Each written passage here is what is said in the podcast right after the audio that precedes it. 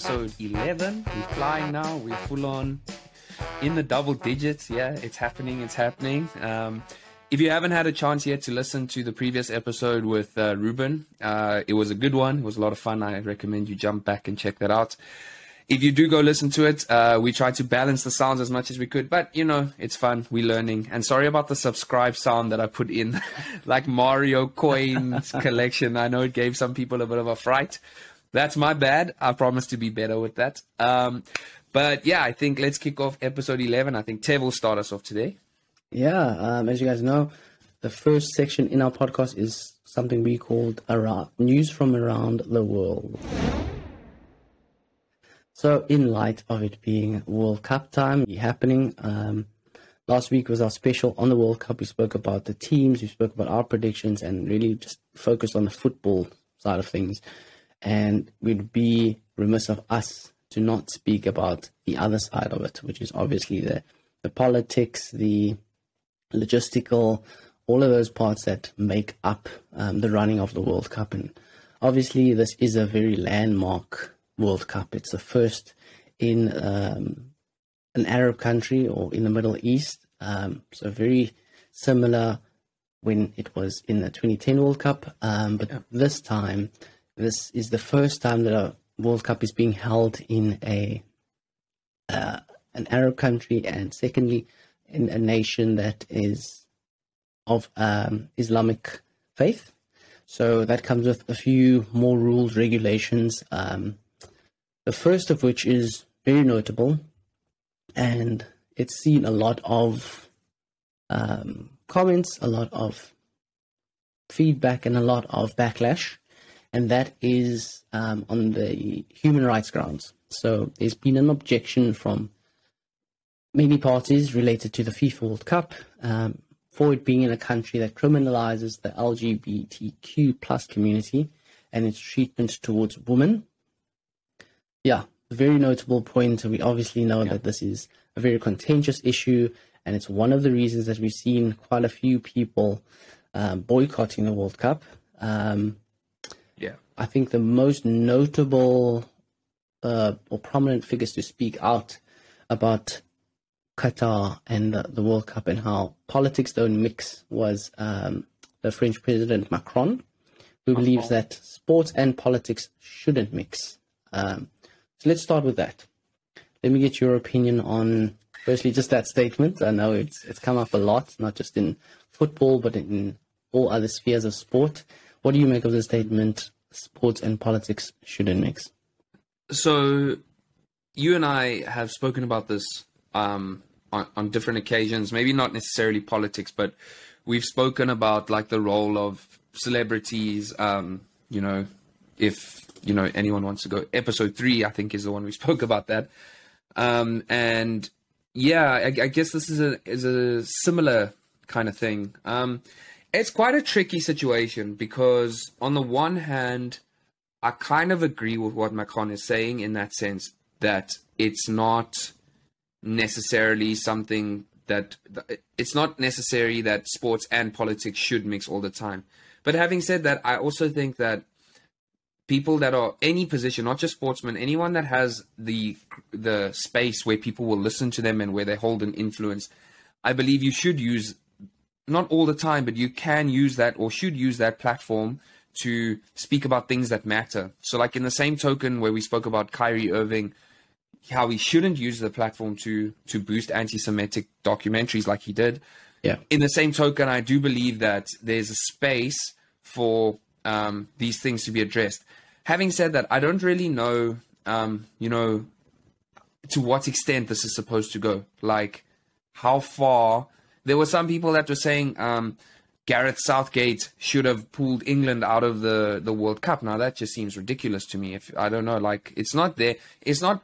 All these football players have this dream to go play in the World Cup, um, you know, and it's not. They shouldn't be held, you know, at ransom for for what's going on there, and just you know, like with the LGBTQ plus um, thing, I think that there's a lot of uh, so the whole thing is like they were saying that people won't be punished, people can express themselves as they feel fit.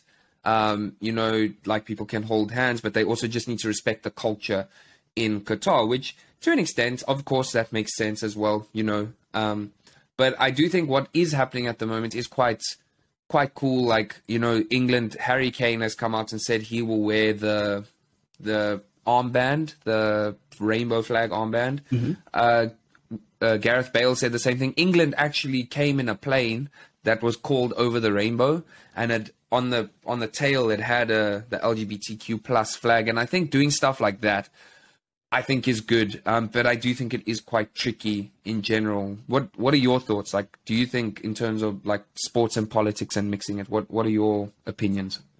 Uh, I think there's always going to be an overlap with sports and politics. Yeah. Um, also because sport isn't a an isolated silo. You know, um, it's still part of a greater business ultimately, and we see that um, business more often than not comes first before any kind of social justice or social integrity. Um, more often than not, I think it's very interesting um, that in England and Wales have taken that approach. I, completely understand making awareness the kind of platform that they use to um, educate everybody um, around these um, issues, people being marginalized, etc.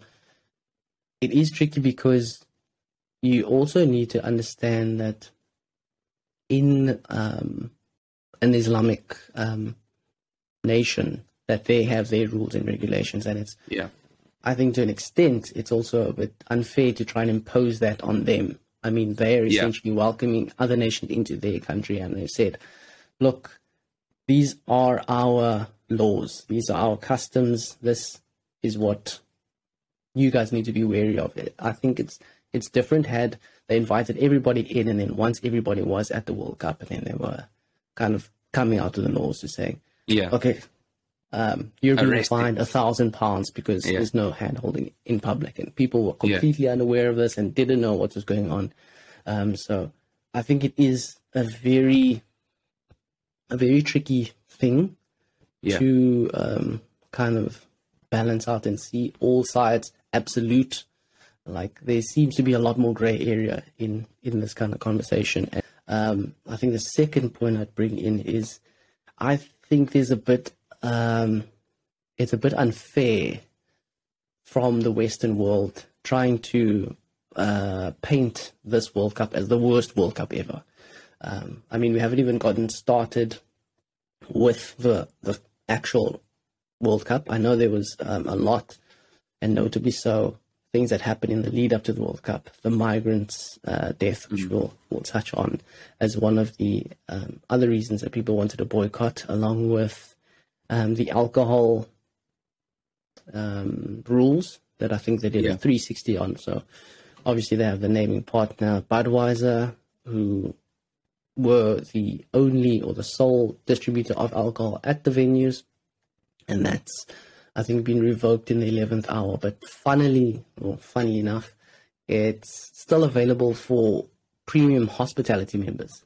Yeah, everyone that's in the general um, seating at the matches. You're not allowed, or alcohol is prohibited, any kind, any kind of sale to the general public. But as soon as you've elevated yourself into the, the hierarchy of um, hospitality, suddenly you're open to a few more privileges, mm. which is mm. I find, yeah, very ironic. I think you, you need to have a, a stance, and yeah. if you've drawn the line at alcohol will not be sold at uh, venues because of these reasons. And stay stick to that, rooted in that. Yeah, you can't then be mm, well. If you give me an extra twenty thousand pounds, then I'll make well, some.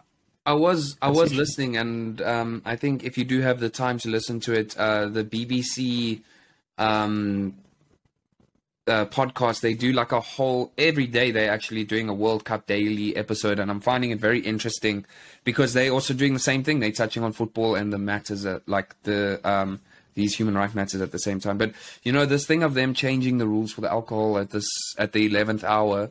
One of the big problems that people have is that it's not necessarily the prohib uh, like prohibiting the sale of alcohol or choosing who gets to buy and who not. But they didn't really discuss it with anyone. They just made the announcement, and now this is the new rule. And a lot of people are concerned that, like, okay, so for example, you've now said that it's okay for me as a whoever, let's say the LGBTQ plus community that is attending the World Cup, you said it's okay for them to hold hands and show affection to a certain amount. What happens if they make a 360 on those decisions as well, just like they've done with the alcohol? And I think a lot of people are like, they're not so sure whether they're already skeptical about whether or not to go. And the fact that they're changing quite a big thing as well, to be fair.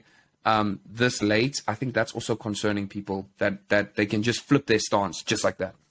Yeah, and I think yeah, uh, people need to be held in account um, for this. So there needs to be clear distinction, and it kind of has to be a um, a breakdown of all of this in black and white that yeah. both has been signed off by the government, by FIFA, and can be distributed to media and the public alike. So you know exactly, almost like a bullet point. Like, yeah, these are the rules and regulations. Da, da, da. Even if it's like a 10 page document that's been made public, now everyone has the physical black and white. I know exactly the perimeters yeah. or the, the grounds in yeah. which I can operate should I go to to Qatar for it. So yeah, yeah, there's um, a lot to touch on um, with the migrant workers. Um, I believe it was six thousand five hundred migrant workers that died in preparation for this World Cup. Um, yeah, which is an astounding amount. Honestly, mm. what are the conditions and they touched on this briefly. I don't know if you saw the FIFA Uncovered documentary on Netflix. It's on my list, but. so I watched it recently and it um, discusses how FIFA ordinarily was just a, a sporting body. So it had a select few nations who played in the World Cup, and I think it was from '94 um, when FIFA adjusted its um, perception to not just be a body, but to be a profitable company.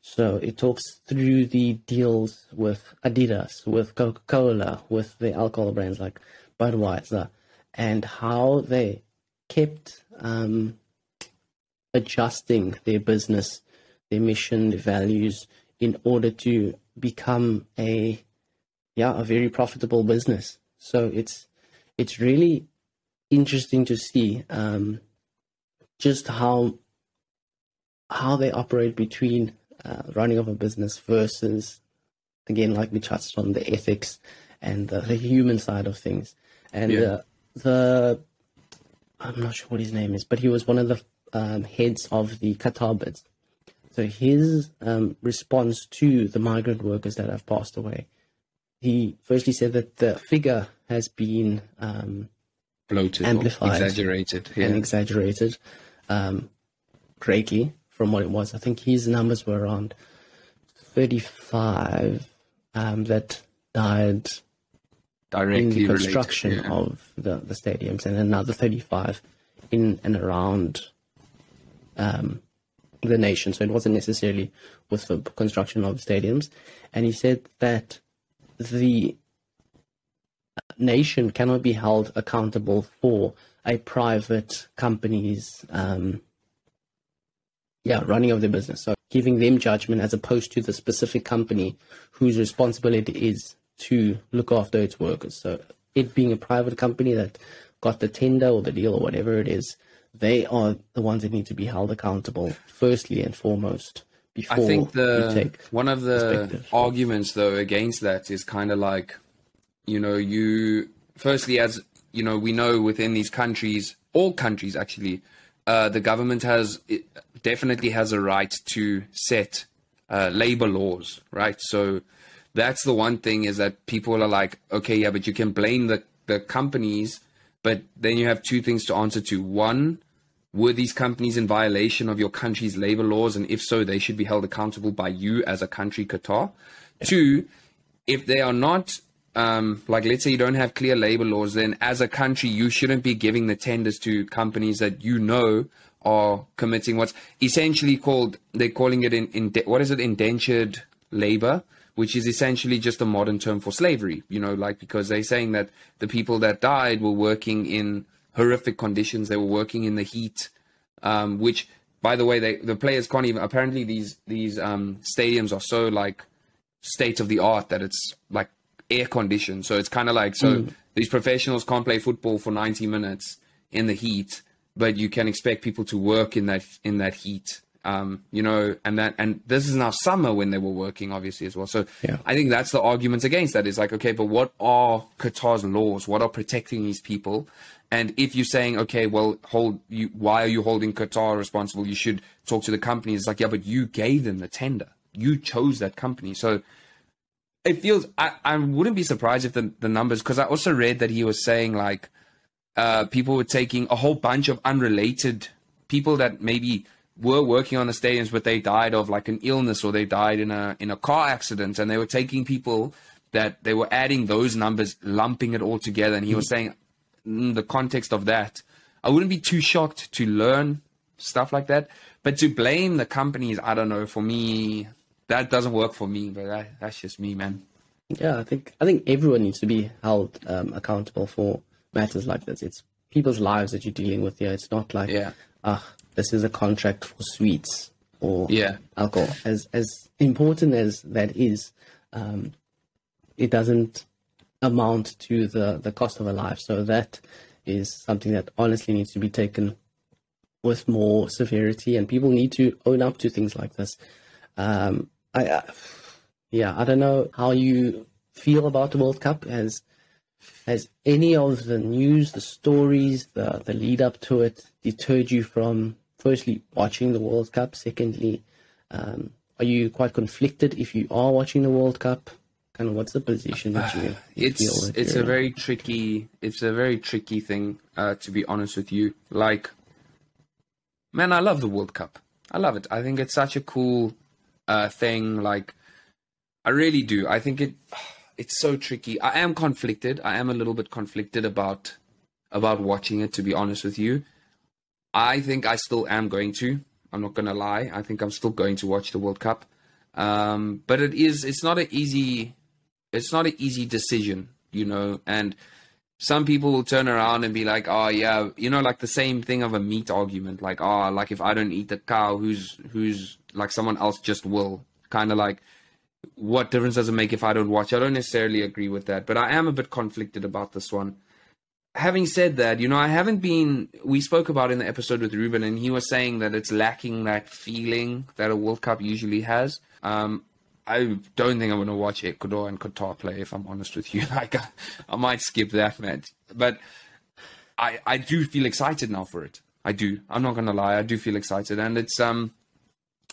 Yeah, it, it's tricky. It's tricky. How about you? Do you feel conflicted, or or how do you yeah, feel? Definitely. And maybe this can be our wrap up question. Yeah, definitely. Um, quite conflicted.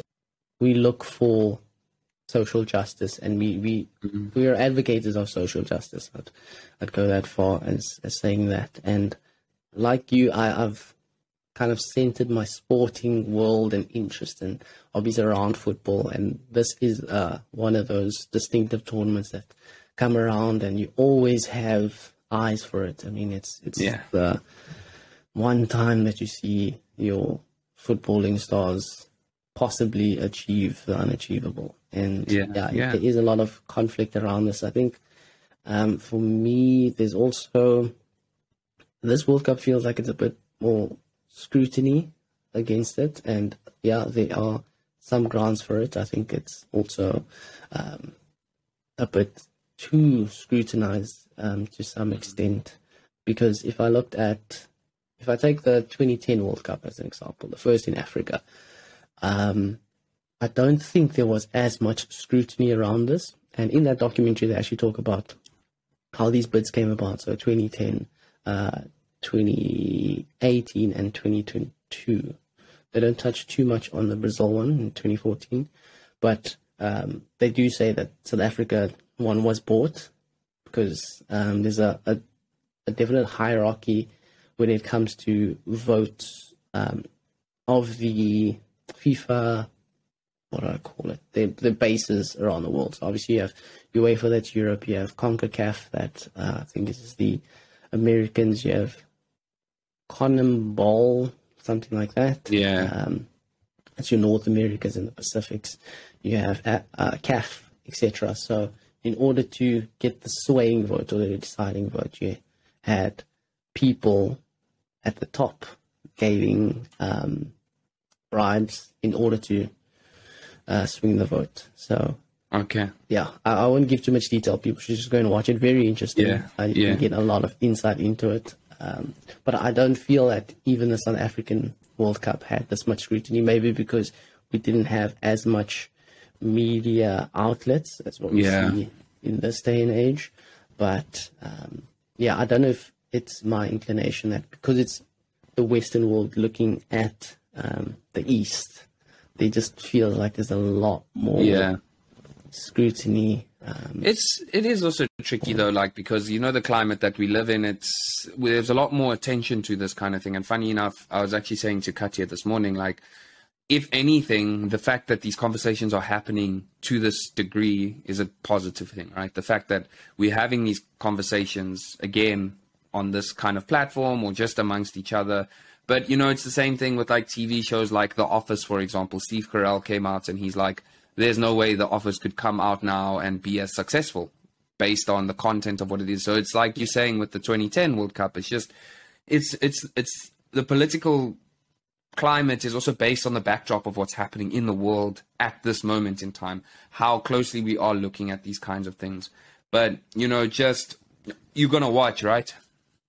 I am going to be um, paying some some interest to the World Cup. Yeah. It's it's so difficult as a lifelong football fan not to. It's so I like yeah, it's difficult and some people don't understand because they don't have the same kind of connection to football as as as us and you know it's fine like i also you know i also don't like being in the position where i feel like i have to justify my choice to watch football it just feels a bit it's a, it's hard it's tough um Yeah. yeah. no i think it's a it is a tough one to be honest with you um yeah that's just my final thoughts on that yeah Yeah, I think you've summed it up perfectly. That's uh, the position I think a lot of us are in. Um, lots of conflict for sure, um, but I think even in viewing the World Cup, it, it won't just be the game. So everything is likely to be World Cup centered. So even the news, watching the news, there'll still be an involvement of the World Cup. So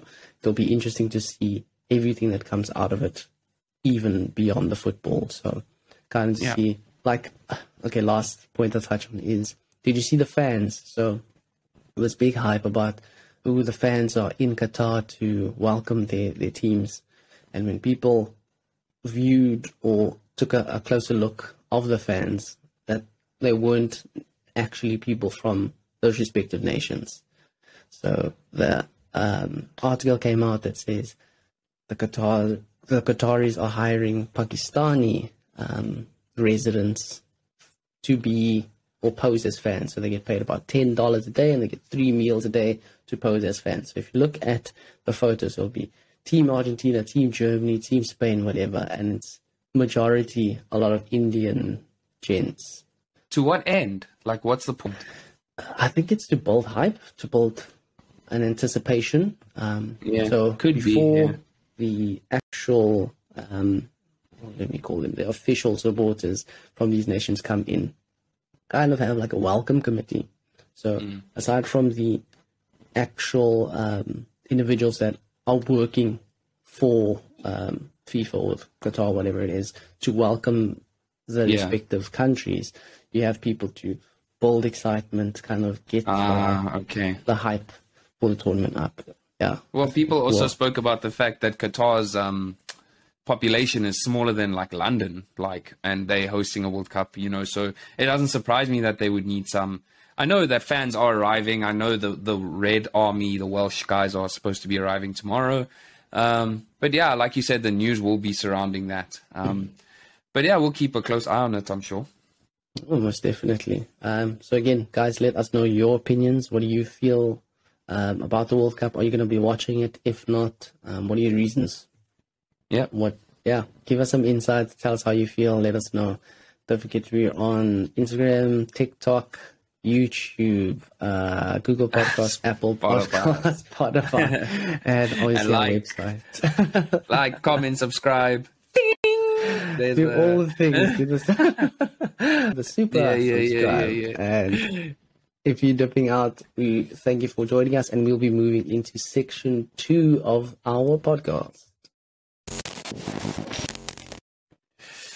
All right, so that was quite a meaty and juicy and in-depth conversation, a little bit about what's going on behind the scenes at Qatar. And now we're going to move into section two of the podcast, which we call Getting Athletic. So this is quite a uh, a lot of people are talking about it, um, and you know why not just join in and have our quick little five ten minute discussion about it as well. It is the Cristiano Ronaldo interview that happened on Piers Morgan Uncensored. Now, this was released um, two days ago upon recording. Well, now that we're recording, by the time this comes out, it will have been, I don't know, eight or nine days ago. Um, but basically, the full interview has come out. But before the full interview came out, there were little snippets that got released um, onto social media. Um, and there has been a lot of different opinions on everything that has been said. There's been a lot of different views on everything that has been said. And I think what you and I can do is we can work through some of the things that he said um, and just share our opinions on it um, and just kind of, you know, a view from the outside as, as you know, we're not Man United fans. I like Ronaldo as a player, um, but we can just actually share our opinions. So, off the bat, what I want to ask you is on this whole thing, this whole interview that he's done, what what is your what's the first thing that comes to mind? What's your first opinion on let's talk about instead of for now focusing on individual things he said, your overarching interview uh opinion on the interview. One is timing. Two is choice of um, platform. So I think, oof, we could have done this in many different ways. I think there's definitely a a reason why he did what he did, where he did it, with whom he did it. Um, so yeah, I think it could have been done better. I, I understand impact wise, this is probably the, the best option that is out there. Um, yeah, you've been given the platform of a man that it is title of his show is uncensored. He literally has the floor for you, and phew, didn't Ronaldo make use of that? Um, I, I see it as his his move out. So obviously we he- heard about how try and move. I think this forces it. So a lot of the time we hear about players kind of forcing the hand of the club. So say it was a, a transfer that they're waiting to happen, or they've gone back on their word. Cool, I'm not going to show up for training, or Yeah. I'm going to come late to training, and you can find me whatever. It's fine. I don't care until I've essentially forced your hand. And um, Man United played a lot of hardball. They said, look, no, I'm not going to sell you. You're not up for sale. I know there's tons of interest in you because of the caliber of player that you are, but you're a Manchester United player. You are signed and you're on our books until X date. And for all intents and purposes, you're part of my plans. These are the words from Ten Hag. As reassuring as that is, um, obviously it didn't quite translate to minutes on the pitch. Um, we noted the storming out of Old Trafford um, in the Tottenham First Tottenham. game, and yeah, in my opinion, this is his ticket out. So this is like, ah, How do you we've- think- we've passed the point of no return? I'm out. I'm How do you think how do you think he comes across though? Like now, like just your general feeling. How did he come across to you? it plays into the the arrogance um, conversation. So almost like his ego is too big for um, the position that he's in at Man United. So Okay. if the club can't work at giving me what I want, there isn't a, a middle ground. Yeah, it's done. It's an absolute. Yeah. It's either I'm in your team and I'm playing, or I'm not in your team and I'm not playing. I'm Yeah. not. I'm not one of these um, up and coming guys that need a five minutes here, a fifteen minute cameo. I'm the star. Give me my flowers. Let me play. I'm here to play. Okay. You're paying me a huge salary. I'm here to do the business. Here's Yeah, the reason why you're paying me this top dollar. Yeah. I'm here Yeah. to prove Yeah. that. What's what's your thoughts on it? My thing is, so he says in the interview that he was actually quite close to joining City, um, which would have been interesting to see what that looked like. Um, to be honest with you, um, I will say the first mistake that happened is that when he signed for Man United, it felt like Man United signed him to prevent City from getting him, as opposed to signing him because they wanted him. And that for me was the first problem. United needed to focus on themselves and realize that that they maybe didn't need him at that time. That's my initial feeling that I got. They did it to spite City, and at the end of the day, they just spited themselves. That's the first thing that I would say just off the bat. I will say that when I, because I watched the full interview, there were some parts that I think were quite controversial. I think, to be honest with you, I think for, for a large portion of it, he carried himself quite well. I believe that I'm not talking about the very controversial things that he said, just the way that he spoke. There was a lot of times when you could see he could have very easily insulted Ten Hag or whoever it was, and he didn't. He was very um, pragmatic in a lot of the things that he said, which I also can respect. Um, and what he said in the beginning when Pier- Piers Morgan, I think, comes off the best in this situation because Piers Morgan gets this ground, this groundbreaking interview. I will say honestly, like I'm not the biggest fan of Piers Morgan. I found that he asked very pointed questions, uh, very leading questions, which I think Ronaldo, to be honest, dealt with very well. He managed not to be questioned into a corner. Um, but right in the beginning, Piers Morgan asked him why, why now, like why are we doing this interview? And Ronaldo said, because you get to hear from everyone else. The media gets to say what they need to say. Ten Hag gets to say what he wants to say. Everyone gets to say what they want, but I don't get to say it in the way that I want to. And I wanted the opportunity to do that. And that I can respect. That I must say, I think is is admirable. Now, when we look at Ten Hag saying one thing and then in reality it being something else, you know, like you said, like Ten Hag said, "Oh, he's a part of my plans." I don't really believe that. I know I don't think Ten Hag ever had him as part of his plans. I'm going to be honest with you. I really don't believe that. Um, and you know, with him leaving the Tottenham ground, I also found it a bit weird because, and he pointed this out in his interview, and I want to get your thoughts on it. Like a week or two weeks before they played City, and City, you guys smashed them. Obviously, I mean six three is probably not even a true reflection on what that match was, but it was six three. And Ten Hag, they asked him why didn't you bring Ronaldo on, and he said, "No, I respect his career too much to bring him on in a game like that." And then two weeks later, you three one down against Tottenham. They were three one down, I think, or or they were two three one up, two 0 up, something Yeah, like that. They were winning. And then he wanted to bring Ronaldo on for three minutes. So I'm like, you respect his career too much to bring him on against City, where whatever you're saying, but Yeah. then you want to bring him on for three minutes against Spurs in a game that's already done and dusted. So I, I kind of also feel like Ten Hag does have some questions to answer in the sense of like I don't think he's been completely honest about everything. I think he's been very pragmatic about a lot of things. Um, overall, I get what you're saying about him. It does have a little sense of like throwing his toys a little bit and just being. Uh, I think he carried himself well, to be honest with you. I think the timing is bad. Uh, I feel. Um, and I wonder what effect this is going to have on the World Cup. They did say things like I saw Bruno Fernandes had an interview because you saw that he went to shake his hand and they're like, "Oh, Bruno Fernandes is so cold." They asked Bruno Fernandes about that. He's like, "No, there was no like. Did you hear the sound?" And they were like, "No." And he's like, "There was really nothing to it. Like th- it wasn't like that at all." So I do think the media does take things out of context a little bit. Um, but yeah, it, it is tricky. Um, what I wanted to ask you was this. He said something about um, he doesn't respect Ten Hag because Ten Hag doesn't respect him. Right? That's he very clearly said that.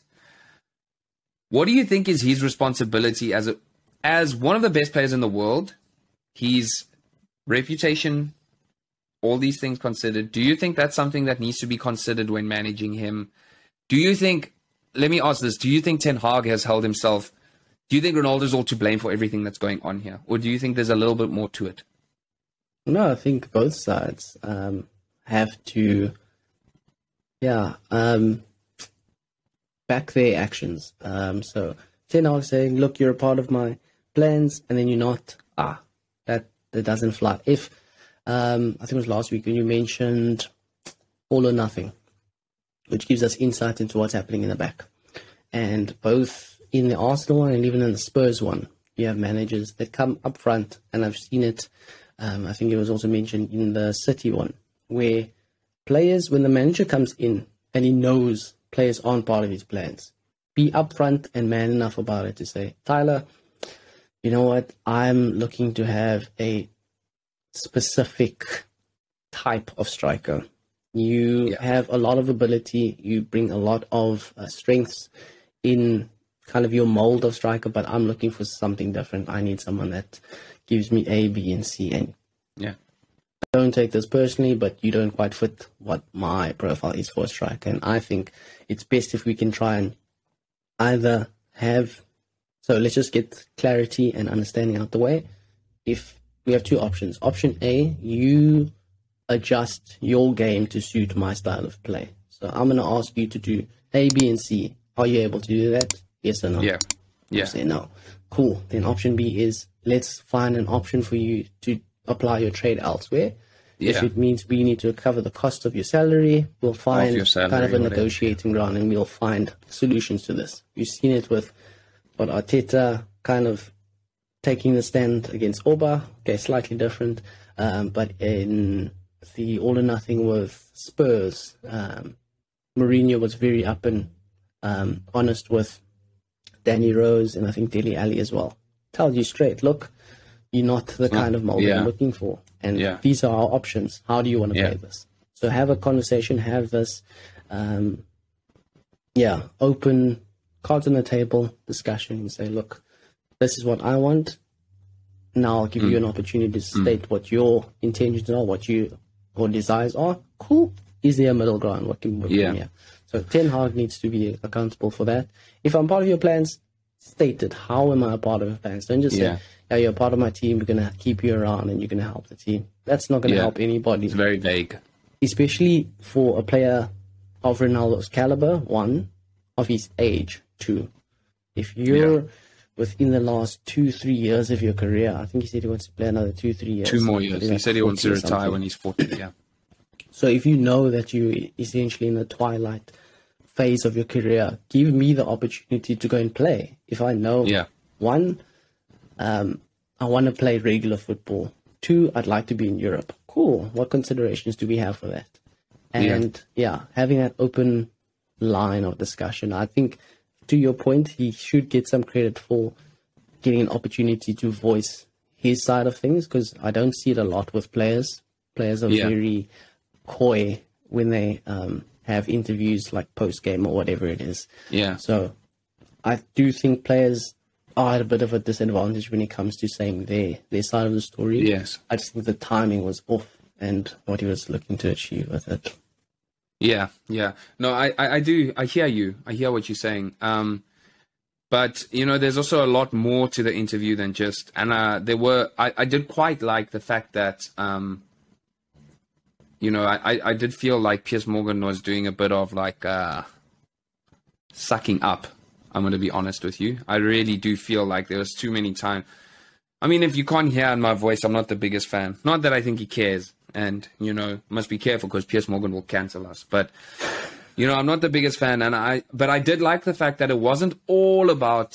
Um, there was a lot about it. Even Ronaldo said like things like Man United hasn't progressed. Their technology's still at the same. Uh, he also said something really dope when he said that he hopes Arsenal wins the Premier League, if not Man United, then Arsenal. I thought that was sick. I actually need to tell Ruben because he's been giving me a hard time about this. I'm going to tell him that his hero is supporting us, though, so he should as well. Um, but I liked also that there was more to it, that they spoke a little bit about like the tragedy that Ronaldo went through in losing one of his children. Um, and I do think it was in a to a large extent quite well rounded um, in a lot of ways. But I also wanted to ask you this: um, when it comes to moving forward now for Ronaldo, so we know Man United has said that they are exploring uh, their legal uh, options here on how to cancel his contract. Essentially, he has about, I think I worked it out, it's about 16 million pounds still to make in the seven months that he's going to be working there. Legally, it will cost them about 15 million pounds to cancel his contract. Um, so I guess my question is, do you think that there is any scenario in which Ronaldo can wear a Man United shirt again? A. And B, a lot of the pundits are saying like that Ten Hag actually showed a lot of respect for Ronaldo by making him captain was like two or three weeks ago.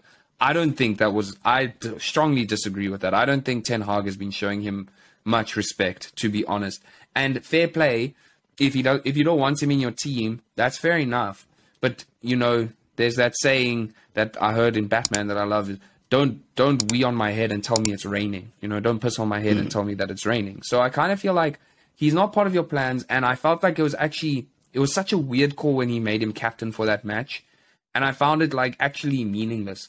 So my one question is one, do you actually think that there has been that level of respect that the pundits are talking about? And two, is there any future here for Man United and Ronaldo? One, answering question one, we also need to remember that majority of these pundits are United boys. They're the old gods of United that played with Ronaldo, that fancy him, that look up to him, that can't stop singing his praises. Um, and so that's one aspect of it. Two, having played for United, they're always going to defend United.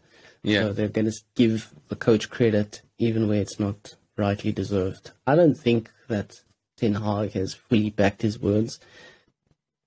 In a lot of these positions, you have to be very democratic with your word and say, oh, well, you know, he is um, a great player and he's, he's a part of my plans. I think he can really bring um, another dimension to our team in whatever capacity that is, which we know is bogus. We just know it means one, I'm trying to calm tensions here. I know the influence that Ronaldo is. So going back mm. to what we said previously, Ronaldo has massive influence, um, both in the game, both outside the game, and that comes with a lot of responsibility on his part and of his club's part, because, like we said, as much as it is centered around football and this is a player looking to apply his trade, we also have to take into consideration that it is a business. Mm-hmm. The most profitable player, him and Messi, probably in the world. I think shirt sales yeah. sold out, which is a massive contribution to the club's fund. You can keep um, generating money off Ronaldo in his name, yeah. and even so in the media to sell articles yeah. to get um, engagement. If you just put the word Ronaldo in any article, it's going to get eyes on it. Yeah, yeah. So the media has obviously leveraged um, his name, which I think he does mention. Um, yeah. Also under the criticism that he gets from Gary Neville, Wayne Rooney, etc. Yeah, all the guys. Um, so one, I, I, don't think that there has been um, objective um, discussion from pundits, media, um, and Ten Hag God of football and Ten Hag himself. Secondly, I don't see a situation where Ronaldo wears the shirt anymore. It's all about um, damage limitation now and how we can mm. both get what we want. From United's point of view, it's getting him removed from the squad to take away any of the influence that he might have um, with his teammates, with the youngsters, etc and to minimize damage to the brand of Manchester United. And then from Ronaldo's side of things, looking just for options to apply his trade. I think there was talk about David Beckham coming in with a bid from Inter Miami. There was talk about him going back to Sporting, Napoli. There were a few people. Um, but yeah, again, you need to find someone that's able to pay him his £500,000 a week salary and find a fit um, for him. So, what, yeah, what's your yeah. your take on those questions? Um, I think to be honest, I think Ten Hag has come in and he's changed uh, some stuff at the club, which I do, I must say, I respect. I do think a lot of it has been bogus, and I think it's difficult to manage someone like having Ronaldo, having someone as influential as Ronaldo in your squad, and not necessarily wanting to have him there. I cannot, I do not envy being in that position. I don't think it's easy to be in that situation. It's part of the reason that I actually think it was very difficult for Ole Gunnar Solskjaer because I actually don't think he necessarily wanted Ronaldo, and then he got him, and then his whole team dynamic sh- changed. So you know that's kind of how I feel about that. I think that Ten Hag has done a good job at Man United so far. The way he's dealt with Ronaldo, I think he did it as best as he could, but I do think a lot of the stuff he said has been bogus. So I don't necessarily think he has been necessarily giving him the respect that he believes he has, or that a lot of the pundits are saying that he has been giving him. Like I said, that whole captaincy thing, I, I actually think was a bunch of rubbish. I don't mm. even think that was. I actually think that was more disrespectful than respectful. To be honest with you, um, I think it was more of a power play of like, look how I can pull the strings actually. Like I can paint the picture that I'm giving you respect. I'm the one in control here. Um, two, no, there I don't foresee any future as a Man United player for Ronaldo, to be honest with you. Uh, he was very uh, coy in that, and he's like, oh, I don't know what's going to happen. I think he knows full well that this was his move out. He's trying to get a move out. Yeah. I wouldn't be surprised if there's already something lined up for him. Um, you know, because essentially what he's doing here is like, if United finds the legal ways to get out of this without paying him out, that's 15 million pounds that that they would save, and he would lose essentially. And although the man has a lot of money, um, it's still a lot of money to just throw away. So I wouldn't be surprised if something is lined up for him. But no, I don't see a future there. I think, um, you know, my final comments on this before I wrap it up for us is that I think this is a huge World Cup for him now. Um, because essentially, I wouldn't say he's playing for his career necessarily in the same way like someone like Reiss Nelson at Arsenal is playing for his career. Um, it's Ronaldo still, but if he has a big World Cup and he shows that he can still do it on the big stage, I think a lot of people will be much more interested in January. But in the same token, if he has a bad World Cup, you never know what's going to happen. And a lot of uh, I was actually listening to someone earlier, and they were they made a very good point. I'm sure a lot of managers are like looking at this and like, I don't want to risk having that? him in my squad. Mm. Who would want that? What if he speaks up against me? What if you know I don't want to have to deal with that? Um, but I must give him uh, a round of applause for actually speaking his mind. Um, I think it is respect. Uh, it is I do maybe I don't necessarily agree with the platform and the way it was done. Um, a lot of people are like, oh, he could have just gone to the higher ups and been quiet, but he clearly had a point to prove. He clearly had something he felt like he wanted to get off his chest. So yeah, I think for me, that's that's it. It's done for him at Man United, which as a as an outside fan, I'm kind of sad about because it was actually a bit of a distraction that the rest of us like. It's like they had to deal with their own internal things, and I think, to be honest with you, I think it's the best for United to kind of close that chapter for now. I think there was a mm. a chance for a poetic ending. However, I still firmly believe that the reasoning for signing him to take him away from City is very counterproductive and Arteta says it every week when they ask him questions about other teams. He's like, no, we focus on ourselves. We make sure that what happens in our dressing room is correct and that what we are, we work towards what we're working towards. Pep Guardiola does the same thing. When they ask him about other teams, he says nothing. No, we focus on our next game. And yeah, I think, I think, yeah, there's a lot to be said there. And I look forward to seeing how he plays in the World Cup. Um, I think it's going to be quite a good one um, in that sense. Um, yeah, I just wanted to say, I think you're right. Um, must give him a bit more credit. I was actually going to ask a 30 second thing after I've said my last comment was one, um, do you think that players should be allowed to speak up? Should they not be heard within the confines of their club? Um, what is my second point? Okay, I'll, I'll just leave it at that. But I'd say, yeah, um, kudos to him for speaking his truth big credit there. Be really interesting to see what happens post World Cup.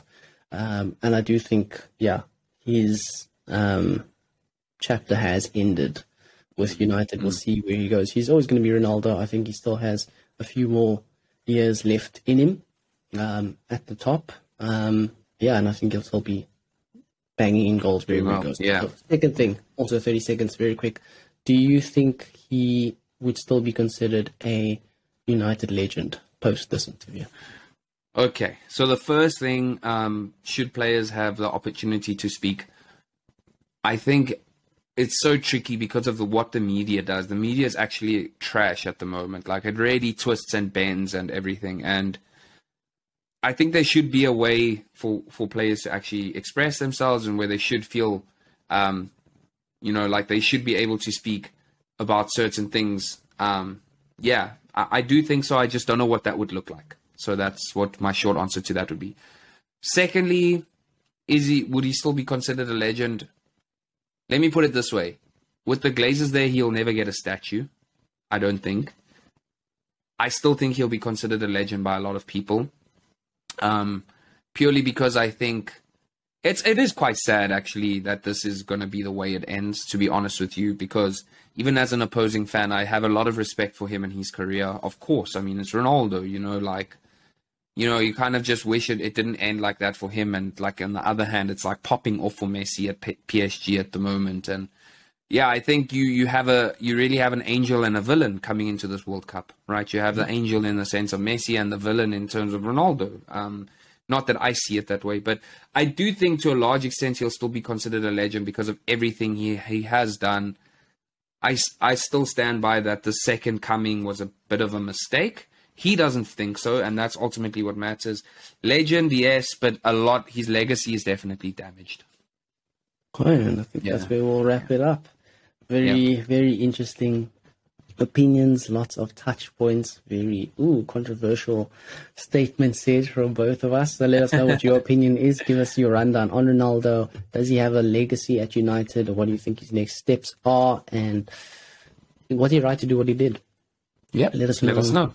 Just remember Instagram, TikTok, Google Podcast, Apple Podcast, we're on Spotify, YouTube, and our website. So that concludes part two of our podcast, and we'll be moving into the final section, part three.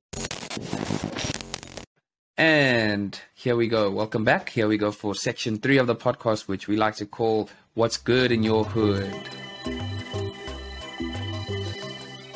So, as those people that listen to this section of the podcast will know, this is a little part that Tev and I really hold close to our hearts. We really enjoy it um, because it's where we, although we share our opinions in every other section, this is a little bit more on a personal level. Uh, that we we find these things that we want to talk about, and the one that I think is quite apt for us to talk about as expats and just as I would say people that are now entering I don't know what the prime of your adulthood would be, but we like really getting into that point. Like, you know, I've never felt like more of an adult than I do at the moment. I'm not going to lie. I had this revelation the other day. But we basically want to talk a little bit about an article that we came across um, that was centered around figuring out what you want out of life. Oof. Now, yeah, it's a big, big thing. Question, it's, it's, a big question. It really is a big question. Um, and I think it's a really important thing that people need to talk about because, you know, I, I, was thinking about it the other day. Sometimes we feel like we're not necessarily living up to, you know, like, oh, am I doing enough? Am I li- in so many different ways? Am I doing enough in my career? Am I doing enough in my marriage? Am I doing enough in my personal life? Am I giving enough back? You know, and I was thinking to myself, like, you know, to ask yourself that is actually a privilege because if you look at like some people are just trying to make enough money for a meal, you know, and they don't have time to ask themselves, like, you know, um, am I doing enough? Right. So I, I, also would like to begin this conversation by saying this figuring out what you want out of life, although this might sound weird, it's actually quite a privileged conversation to have. Um, you know, and I, and I do just want to recognize that we spoke a little bit about the, the migrant workers and stuff at the beginning of the podcast in the Qatar section. Um, and you know, I, I, often feel sad that you know some people, when you think, "What do you want out of life?" They're like, "I just want to eat." You know, so I do want to caveat this conversation with that. Um, you know, so anyway, just that's just the introduction. But now, seeing as we are some of the privileged few in this sense to have this conversation, yeah. what there basically is this article that we found is that people so there's been a whole bunch of research that has been done, and that people um, conform their behaviors or they change their behaviors um, to kind of conform with what's going on around you, and you mainly do that to gain acceptance. So basically, what they're saying is that we go along uh, doing what other people do because we want to fit in, and we want to be accepted, and we want to be liked. Do you think yourself? Do you think that's something that you could put your hand up and say, "Yeah, or 100%, I'd do that"? Man, In what sense? all In what the- sense? all the hands.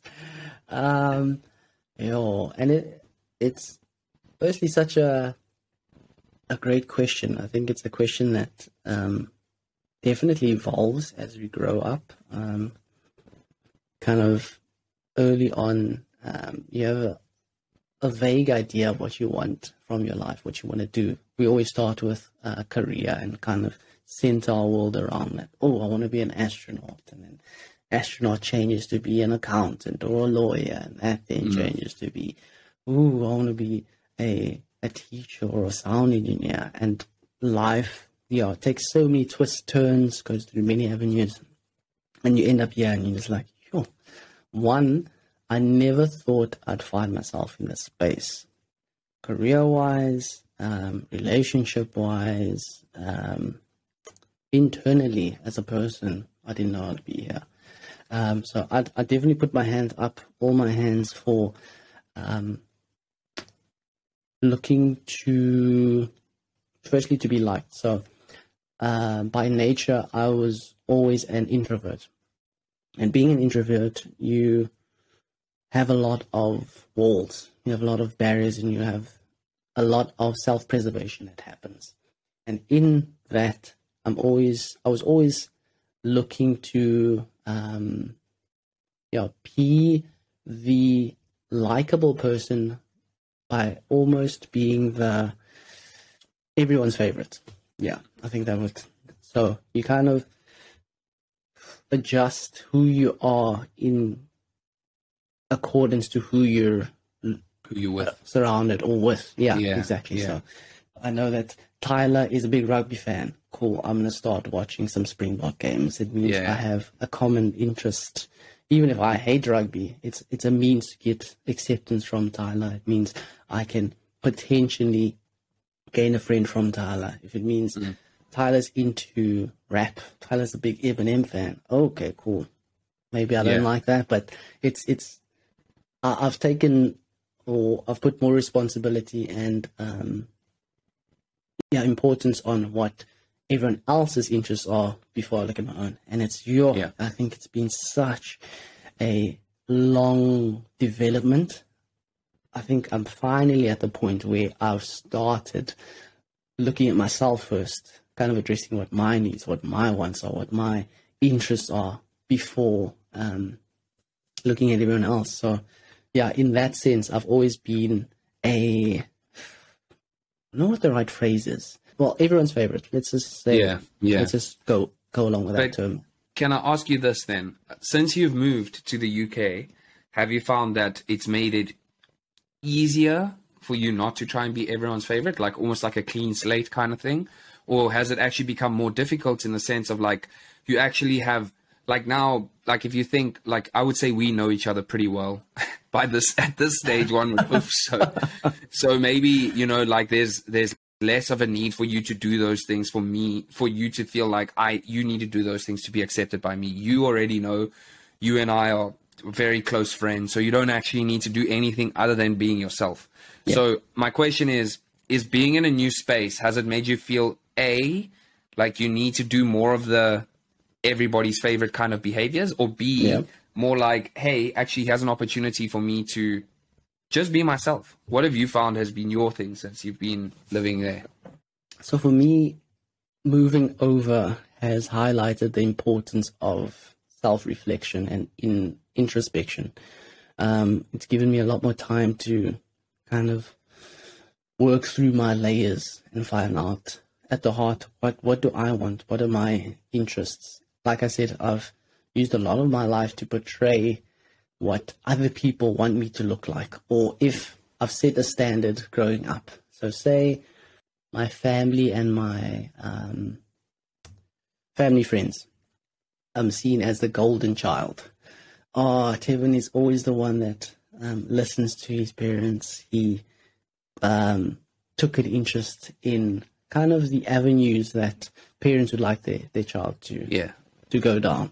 Um, I wasn't in trouble. I didn't cause any conflict, that kind of thing. So it's always the the Reliable. a safe option. Yeah, exactly. Mr. Reliable, the safe option, which once you actually um, investigate or, or do a bit of a deeper dive, where in that, how much of that is me that is true to me, and how much of that is the kind of persona that I want people to invest in, and how much of that investment is me. I don't know if that makes sense. Like, if I've put up a certain persona, if you know Tevin as Mr.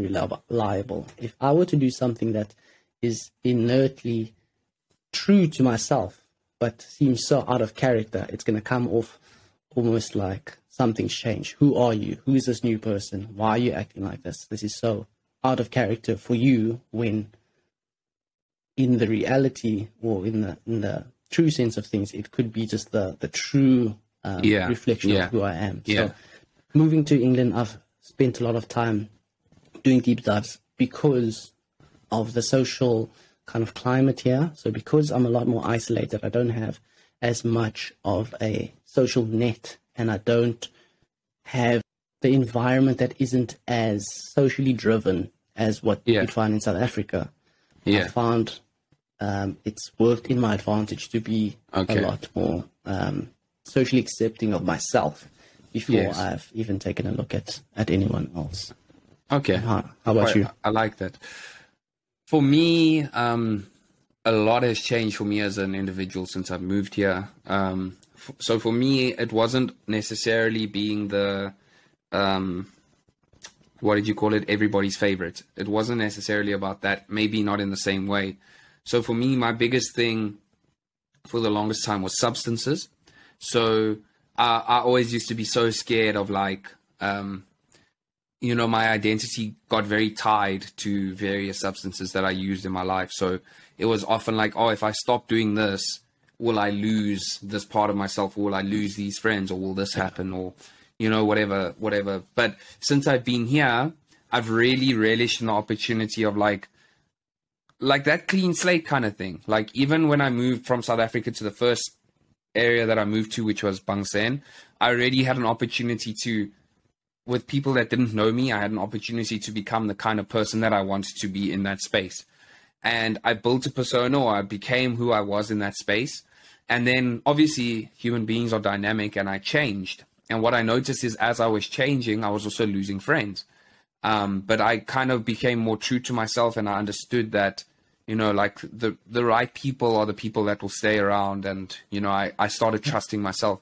And then when I moved from there to Bangkok, I loved it because I was in a very stable um, mental space and I really trusted myself.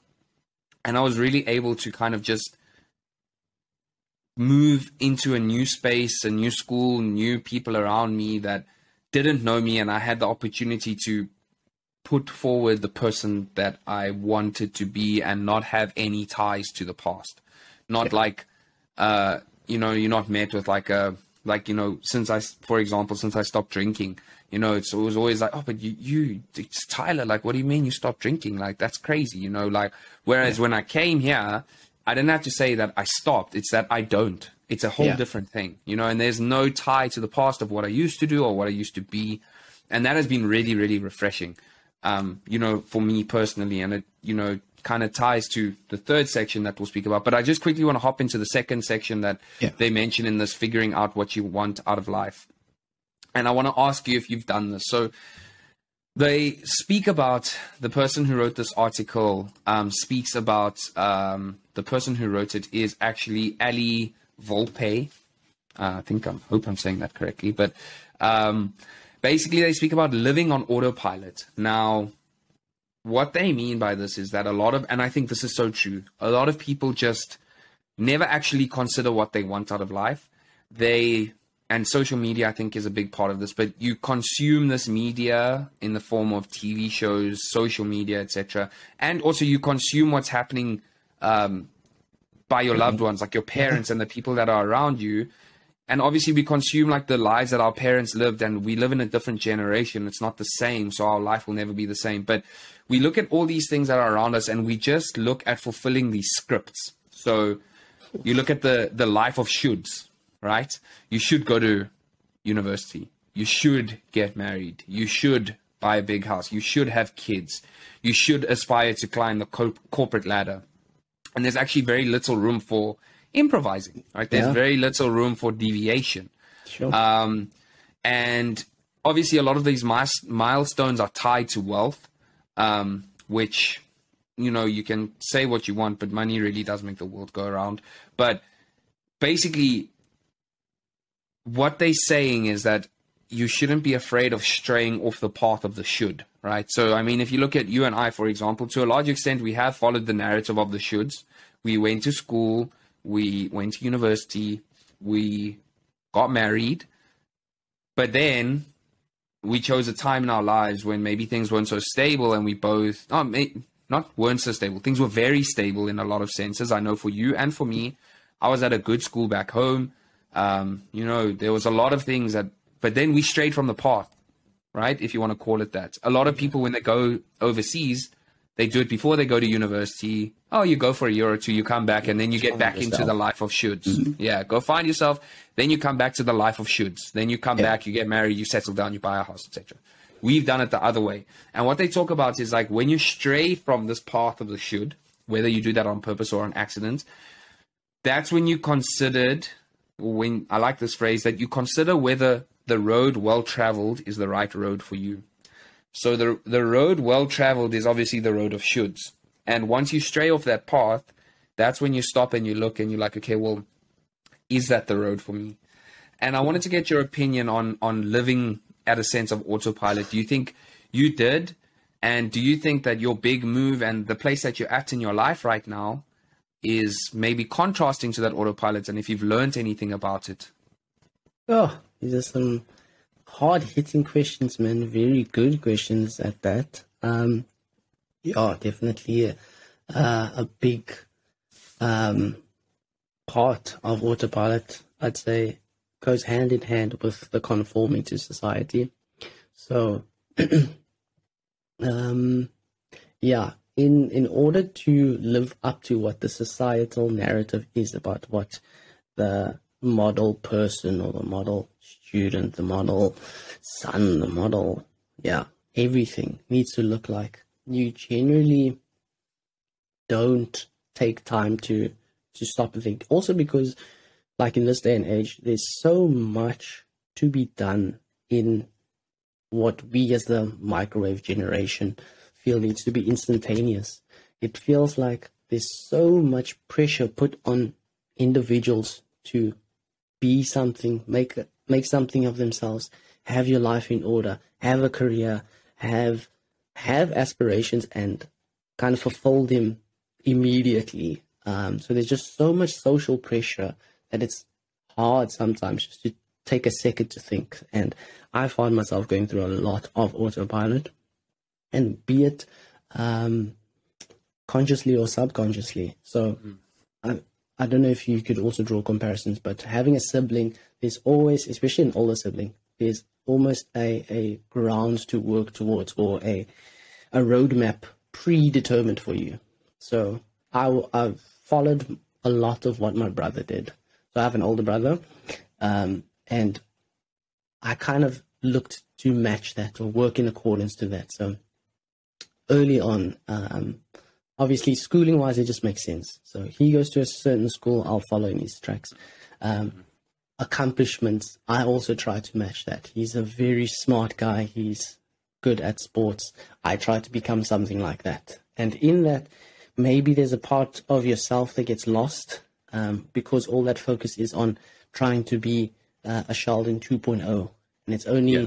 like I said, like you said, once you deviate from that path or you take a pause or a break and you think, okay, um, this is good and well. He's an exceptional person and I love that about him. But what about that is me, and how Yeah. do I kind of break down this? Um, so, autopilot in that sense um, is one of the parts or components to it.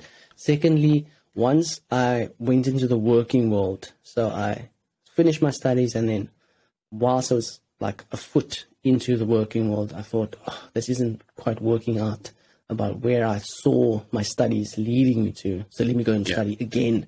So I got into the working and studying at the same time thing. And wow, that has been autopilot for the past three years. So in that aspect, I was always living in a very fight or flight mode. Um, to kind of um, contextualize it, I was always having to do something at one time or another. So they didn't always feel like there was time just to sit, think, what what am I working towards? Why am I doing that? I kind of jumped dove right in, and you're looking to see it through. So um, I finally got the job. I've I'm studying towards a certain goal. And I think as another level or another layer to that, coming from a non white background, there's always um, a lot of pressure to supersede what your parents have done. So because they've been fortunate enough, very pri- oh man, I'm speaking from a lot of privilege here. I got the opportunity to go to good schools. I managed to go to varsity, like you said. Um, I got given leeway to decide what I wanted to study and what I wanted to work in, and it wasn't part of the um, general narrative. You have to be an accountant, a lawyer, or a doctor. I was fortunate that my, my parents allowed me leeway to kind of figure out what I wanted to do and pursue that. So, um, being non white, you have that extra level of, like you said, the mold. You have to follow this route of shoulds. And once we broke away from that and coming to, again, clean slate, new place, I've broken the, the general narrative of it. And it's it's been challenging. It's been enlightening. It's been, um, yeah, a massive learning curve because I came from something that was very safe, and I, Yeah. I generally build a lot of my life around safety, around um, having all my boxes ticked, the T's crossed, the I's dotted. So there's some level of security because beyond that, the unknown is just so vast. I don't know what could happen. So there needs to be an element of safety and moving out of that safety net into something that's completely deep in the water has been life changing. It's been scary. I mean, I came from having a good, stable, well paying job to now being back to a full time student. But that's Yeah. come with its own set of um, advantages as well. So to break the autopilot mold, I think it's only happened now in the year 2022. So Yeah. it's quite a revelation. Don't know how you've um, And I found think it to be as well. Well, I mean, that's kind of what they're saying, isn't it, in the article? Like, it's it's only when you stray off the path of this autopilotedness, this autopilot route, that you realize what it is or what it is or what it isn't. You know, like um, I personally never saw myself moving overseas. I never really thought about it. Um, and since I have, I personally don't see myself ever going back. Um, so that that's just me. Um, and you know, for me, the the path of the shoulds. I don't know if I kind of ever was. I mean, I was on it, but I also wasn't. You know, I mean, maybe I wasn't as much of the the model individual. um, you know, like I've done some some some things that maybe wouldn't make me like a necessarily a role model in some ways, but you know, so but in a lot of ways I did follow that autopilot way that like, oh, you know, you have to do this, followed by this, then you have to do that. Um, and I think maybe I was even on that path subconsciously or subliminally. Um, and yeah, I think it's the same as you. Since moving overseas and kind of breaking that mold, it's been really good for me personally. I, I don't foresee, like I said, I don't think I would ever um, look back on it. Um, and this actually leads into the third point is like, and the final point is where they encourage you um, when you're trying to figure out what you want out of life, you have to look internally, obviously, right? So you have to look at, um, to focus on the events that make your life meaningful. Um, they say, um, people unsurprisingly feel more competent and more connected to others when they find that the motivation for doing things are intrinsic as opposed to external. So they find that you know like things are more meaningful to them. Like perhaps like even for a, for example like making this podcast was like we had an intrinsic thing that what we wanted to do was to create this thing and it makes it a lot easier for us to do it. And Yeah. don't get me wrong there's times that i'm sure we both feel like this is a lot. It's a lot of hard work you know input versus outcome. You know it's not necessarily always an easy thing but when it comes internally or intrinsically i often sit and i think and i'm like i'm actually so proud of the thing that we've got going here. With its whatever how many views it is that it gets a week and listens it, that doesn't matter to me because ultimately i look within myself and i'm like this is something i've always wanted to do and i'm doing it you know? And yeah sure maybe the outcome isn't like exploding off the charts and whatever but it's never been about that. It's been internally that this means something to me um you know and it's it's something that i've always wanted to do. And that also links to the final point where it's like is like you need to ask yourself why. Why are you doing certain things? Why is it that you want a big house? Why is it that you want your kids to go to a certain school? Why is it that you want to climb the corporate ladder?